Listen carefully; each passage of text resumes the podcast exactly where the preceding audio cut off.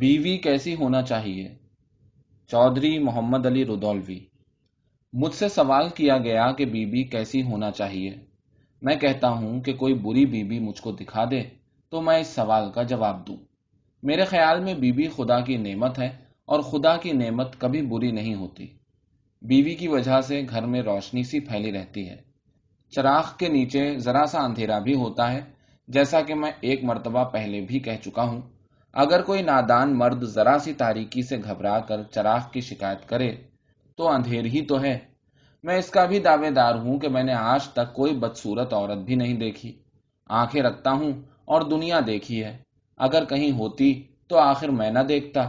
اس کا ثبوت یہ بھی ہے کہ بدصورت سے بدصورت جو کہی جا سکتی ہے، اس کا بھی چاہنے والا کوئی نہ کوئی نکل آتا ہے۔ پھر اگر وہ بدصورت تھی تو یہ پرستش کرنے والا کہاں سے پیدا ہو گیا؟ اس لیلا کا مجنوں کہاں سے آ گیا؟ نہیں صاحب، عورت بدصورت نہیں ہوتی، یہ میرا ایمان ہے، اور یہی ایمان ہر شخص کا ہونا چاہیے۔ اصل وجہ یہ ہے کہ عورت میں عمدہ ترشے ہوئے ہیرے کی طرح ہزاروں پہل ہوتے ہیں، اور ہر پہل میں آفتاب ایک نئے رنگ سے مہمان ہوتا ہے۔ یہ ممکن ہے کہ کوئی پہل کسی خاص شخص کی آنکھ میں ضرورت سے زیادہ چکاچوند پیدا کر دے اور وہ پسند نہ کرے، تو اس سے بیوی کی برائی کہاں سے ثابت ہوئی؟ ایک پرانے یونانی ڈرامہ نویس نے لکھا ہے کہ پہلے مرد اور عورتیں اس طرح ہوتے تھے کہ دونوں کی پیٹھ ایک دوسرے سے جڑی ہوتی تھی، اور یہ لوگ راستہ اس طرح چلتے تھے کہ پہلے چاروں ہاتھ زمین پر لگے اور دونوں سر نیچے آ گئے، اور چاروں پاؤں سر کی جگہ ہوا میں رہے۔ اس طرح کے بعد پلٹا کھایا اور چاروں پاؤں کے بل کھڑے ہو گئے، اور اس طرح آگے بڑھتے گئے۔ ظاہر بات ہے کہ ایسی حالت میں یہ لوگ راستہ بہت تیز چلتے تھے، اور چونکہ دو آدمی ملے ہوئے تھے، اس لیے ان کی قوتیں بھی دگنی تھیں۔ دیوتاؤں نے ان کی شورا پشتی کی وجہ سے مشورہ کیا کہ کیا کرنا چاہیے۔ آخر کار یہ صلاح ٹھہری کہ یہ بیچ سے علیحدہ کر دیے جائیں، تاکہ ان کی قوتیں آدھی رہ جائیں اور ان کے چڑھاوے دگنے ہو جائیں۔ چنانچہ ایسا ہی کیا گیا۔ تب سے ہر عورت اور ہر مرد اپنا اپنا جوڑا ڈھونڈتے پھرتے ہیں۔ جن کو مل جاتا ہے وہ خوش رہتے ہیں، جن کو بدقسمتی سے نہ ملا وہ غریب عورت کو دکھ دیتے ہیں۔ کسی کو بے زبان نموہی بیوی پسند ہے، کسی کو ایسی عورت اچھی لگتی ہے جس کی زبان ہر وقت کترنی کی طرح چلتی رہے۔ اگر خوش قسمتی سے وہی قدیم جوڑا مل گیا تو دونوں خوش ہیں، نہیں تو بیوی غریب کو برا کہتے ہیں۔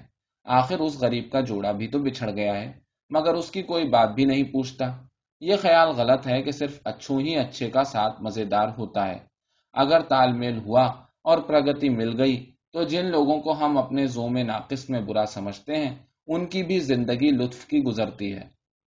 آپ نے سنا نہیں، خدا کے فضل سے اترا تھا کیا ہی عرش سے جوڑا، نہ مجھ سا کوئی گرگا ہو، نہ تم سی کوئی شفتل ہو۔ ہمارے پڑوس میں ایک میاں بیوی رہتے ہیں جن کا جوڑا پوری طور سے مل گیا ہے۔ یہ دونوں آدمی انتہا درجے کے کاہل، پرلے سرے کے جھوٹے اور حد کے نکارے ہیں، مگر جب دیکھیے دونوں قمریوں کی طرح ایک دوسرے کے ساتھ ہیں اور گل بہیاں ڈالے بیٹھے ہیں۔ ان کے 2 بچے ہیں، کسی نے ان بچوں کا دھویا ہوا منہ کبھی نہیں دیکھا۔ کپڑے ان لوگوں کے تن پر سے کٹ کر گر جاتے ہیں، مگر دھوبی کو دینے کی توفیق نہیں ہوتی۔ بچوں کے کپڑوں میں ذرا سی پھونک بڑھ کے نیچے سے اوپر تک پہنچ جاتی ہے اور پھٹ کر علیحدہ ہو جاتی ہے، مگر سوئی تاگے کی شرمندہ نہیں ہوتی۔ میں نے ایک دن اس عورت سے پوچھا کہ تمہارے میاں تم کو چاہتے ہیں؟ کہنے لگی کہ اتنا چاہتے ہیں کہ کھانا لیے بیٹھے رہتے ہیں، مگر بغیر میرے کھاتے نہیں۔ دوسری مثال محبت کی دی کہ کل صبح بٹیر کے شکار کو جا رہے تھے۔ میں نے کہا روز جاتے ہو، مگر کبھی ایک پر بھی گھر میں نہ آیا، بس غصے میں ایک ڈنڈا میری پیٹ پر رسید کیا۔ میں بھی دوپہر تک منہ پھلائے رہی اور نہیں بولی۔ تب دوڑے گئے، تیل کی جلیبیاں لے آئے، تب میں بولی۔ کبھی برابر کے جوڑ میں لطف آتا ہے، کبھی ایک نرم اور ایک گرم، زندگی کو آرام دہ بنا دیتے ہیں۔ کسی رانڈ بیوہ کے یہاں ایک طوطا پلا تھا، وہ ہر وقت اس عورت کو مغلزات سنایا کرتا تھا۔ ایک دن ان کے یہاں ایک پیر صاحب تشریف لائے، طوطے کو سن کر کہنے لگے، ارے تیرا طوطا بڑا فحاش ہے، پنجرا کھول دے یہ اڑ جائے۔ کہنے لگی، رہنے دیجیے میاں صاحب، گھر میں مردوئے کی ایسی بولی تو سنائی دیتی ہے۔ کوئی شخص شراب پیتا تھا، اس نے پادری کے کہنے سے شراب ترک کر دی۔ کچھ دنوں کے بعد پادری صاحب اپنے پندو نصائح پر ناز کرتے ہوئے گھر میں داخل ہوئے اور پوچھا کہ کہو اب تمہارے میاں مار دھاڑ دنگا فساد تو نہیں کرتے؟ نہایت مایوسی سے ان کی بیوی کہنے لگی، ارے حضور اب تو وہ میاں ایسے معلوم ہی نہیں ہوتے، کوئی دیکھے تو کہے مہمان طریق گھر میں آئے ہیں۔ چارلز ڈکنز نے ایک شخص سائکس ایم اے کا حال لکھا ہے کہ وہ بھی اپنی نیک شریف خصلت محنتی چاہنے والی بیوی کو نہ صرف مارتا ہی تھا بلکہ جو کچھ محنت مزدوری کر کے وہ کما لاتی تھی وہ بھی شراب میں اڑا دیتا تھا، اور خود اس میں دنیا کا کوئی عیب نہ تھا جو نہ ہو، چور پرلے سرے کا تھا۔ ایک ہمدرد نے اس عورت کو مشورہ دیا کہ اس کو چھوڑ دے۔ اس نے کہا کہ افسوس ہے، دنیا اس کی برائی سے واقف ہے، خوبی سے نہیں۔ اب ان باتوں کے بعد کوئی کیا کہہ سکتا ہے کہ کون مرد اچھا ہے اور کون عورت؟ میرے ایک دوست ایک ڈپٹی صاحب کا حال بیان کرتے ہیں کہ وہ دورے پر تھے اور میں ان سے ملنے گیا۔ معلوم ہوا کہ ڈپٹی صاحب غسل فرما رہے ہیں، یہ بیٹھے رہے، جب دیر ہوئی تو انہوں نے پھر دریافت کیا، معلوم ہوا ابھی تک غسل میں ہیں۔ سرکاری کام تھا جس کے ناتمام رہ جانے میں دونوں کی بدنامی تھی، اس وجہ سے سنگ آمد سخت آمد انتظار کرتے رہے، مگر ڈپٹی صاحب آج نکلنے کا نام لیتے ہیں نہ کل۔ ان کی آنتیں قل ہو اللہ پڑ رہی ہیں مگر ان کی برآمدگی کی کوئی صورت نہیں دکھائی دیتی۔ خیر کئی گھنٹوں کے بعد طلبی ہوئی تو یہ کیا دیکھتے ہیں کہ ڈپٹی صاحب دفتر کی میز کے پاس کرسی پر بڑی شان سے تشریف فرما ہے، مثلوں کا ڈھیر لگا ہے مگر خالی پتلون اور کھڑاؤں پہنے بیٹھے ہیں، کاندھوں پر پتلون کی گیلس البتہ دکھائی دیتی ہے۔ کام پورا کر کے جب یہ باہر نکلے نہ تاب ہوئی، اردلی سے انوکھی وضع کا سبب پوچھی بیٹھے۔ معلوم ہوا کہ بیگم کو کسی بات پر غصہ آ گیا ہے، انہوں نے حکم دیا ہے کہ آج اس مونڈی کاٹے کو کپڑے نہ دیے جائیں۔ خیال تو کیجیے، جاڑوں کا مہینہ، خیمے کی زندگی، لیکن اگر ڈپٹی صاحب کو یہ باتیں پسند ہیں تو ہم آپ برا ماننے والے کون؟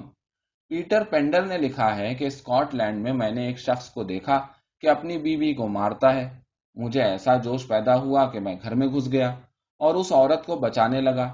میرا یہ کرنا تھا کہ دونوں میرے اوپر پلٹ پڑے اور مجھ کو مار کر باہر کر دیا۔ لیجئے صاحب، ہم تم راضی تو کیا کرے قاضی؟ غالب نے کہا ہے، کبھی جو یاد بھی آتا ہوں تو وہ کہتے ہیں کہ آج بزم میں کچھ فتنہ و فساد نہیں۔ کیوں صاحب، اگر کسی کو فتنہ و فساد ہی والا شریک زندگی پسند ہو تو ہماری آپ کی پسندیدگی ناپسندیدگی کیا چیز ہے؟ اور کون کہہ سکتا ہے کہ یہ بی بی اچھی اور یہ بری ہے؟ اکثروں کو آس پاس کے گھروں سے اس طرح کی باتیں سننے کا اتفاق ہوا ہوگا کہ ارے یہ ہاتھ تھکیں، الہی تن تن کول ٹپکے، مچ مچاتی کھاٹ نکلے، تب میرے دل میں ٹھنڈک پڑے۔ اڑوسی پڑوسی ادھر ادھر کھڑے نفرین کر رہے ہیں کہ بھائی کیا برے لوگ ہیں، کیا کتے بلی کی زندگی بسر کر رہے ہیں۔ لیجئے صاحب، شور و شغب مٹ گیا، میاں نکل کر اپنے کام پر چلے گئے۔ بی ہمسائی کچھ تو ہمدردی کرنے کے خیال سے اور زیادہ تر ٹوہ لینے کو کھڑکی کی طرف سے اندر داخل ہوئی، دیکھا کہ ایک طرف کا گال سوجا ہوا ہے، آنکھوں کی لالی باوجود منہ دھونے کے ابھی مٹی نہیں ہے۔ حال تو سب سے پہلے ہی سے جانتی ہیں مگر انجان بن کر پوچھنے لگی، اے بہن یہ کیا ہوا؟ جواب ملا، بہن کیا کہیں، آپ ہی لڑے، آپ ہی خفا ہو کر چلے گئے، کھانا بھی نہیں کھایا، یہ دیکھو ویسے ہی رکھا ہے، پان کی ڈبیا بھی نہیں لے گئے، دل کڑتا ہے کہ دن بھر بن پان کے رہیں گے، منہ صابن ہو جائے گا۔ لیجئے صاحب، یہ تو گئی تھی کہ وہ میاں کی اگر ایک برائی کریں گی تو ہم 10 کریں گے، وہاں رنگ ہی دوسرا دیکھا، اپنا سا منہ لے کر چلی آئیں۔ ایک دوسرے مرحوم دوست کہا کرتے تھے کہ بی بی کے ناز و انداز ہر طرح کے اٹھائے جا سکتے ہیں، لیکن ایک بات ناقابل معافی ہے، وہ یہ کہ یہ لوگ کبھی کبھی مر جاتی ہیں۔ اسی کے مقابل یہ دوسرا لطیفہ سنیے۔ ایک صاحب نے بیان کیا کہ میری بیوی 2 ہی برس کے اندر داغ مفارقت دے گئیں، ذرا سا لڑکا، ایک پھوسڑا اپنی نشانی چھوڑ گئیں۔ میری ایک بڑی سالی تھیں جو شاید اسی انتظار میں پہلے ہی سے رنڈاپا رکھے رہی تھیں۔ خوش دامن صاحبہ کہنے لگی، میاں تمہاری سالی موجود ہے، اگر عقد کر لیتے تو مردہ رشتہ پھر زندہ ہو جاتا۔ میں نے بھی سوچا کہ جب وہ جوان جہان نہ رہی تو یہ ادھیڑ کیا رہے گی، لاؤ کر بھی لو، لڑکے کی خالہ ہے، بچہ بھی پل جائے گا، جہیز بھی اچھا خاصا ہاتھ لگے گا، ان کے مرنے کے بعد انشاءاللہ تعالی اپنی ہم عمر ڈھونڈ کر کر لیں گے۔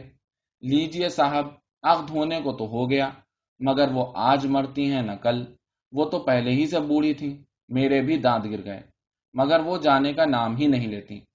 ادھر میں کہیں سفر کو تیار ہوا اور ادھر وہ امام ضامن لیے ڈیوڑی کے پاس پہنچ گئیں. امام ضامن کی ضمانت میں سونپا، کہو قبول کیا. جس طرح پیٹ دکھاتے جاتے ہو اسی طرح اصل خیر سے واپس آ کر منہ دکھانا نصیب ہو. ان صاحب کا بیان ہے کہ بڑی بیوی کے مرنے سے تو مایوسی ہو ہی چکی ہے. میں نے یہ وطیرہ اختیار کیا ہے کہ ادھر انہوں نے امام ضامن باندھا، ادھر میں نے بھی ایک چیتھڑا لے کر ان کے داہنے بازو پر باندھ دیا اور کہنا شروع کیا، خدا تمہارے سائے میں ہمیں پروان چڑھائے.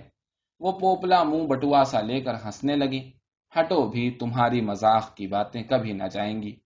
اب ذرا غور فرمائیے، اگر ان صاحب کو کہیں ہم نے صلاح دی ہوتی کہ بڑی سالی سے کر لو تو خدا واسطے کو ہم ہی تو بدنام ہوتے. نہیں صاحب، اس معاملے میں یہی ٹھیک ہے کہ اپنی اپنی ڈفلی اور اپنا اپنا راگ. مذاق عشق یہ ہے نکتہ چین ابن ناسہ، نگاہ میری پرکھ میری آنکھ میری ہے، جنہیں نظر نہیں اے آرزو وہ کیا جانے، خزف سمیٹے ہیں یا موتیوں کی ڈھیری ہے.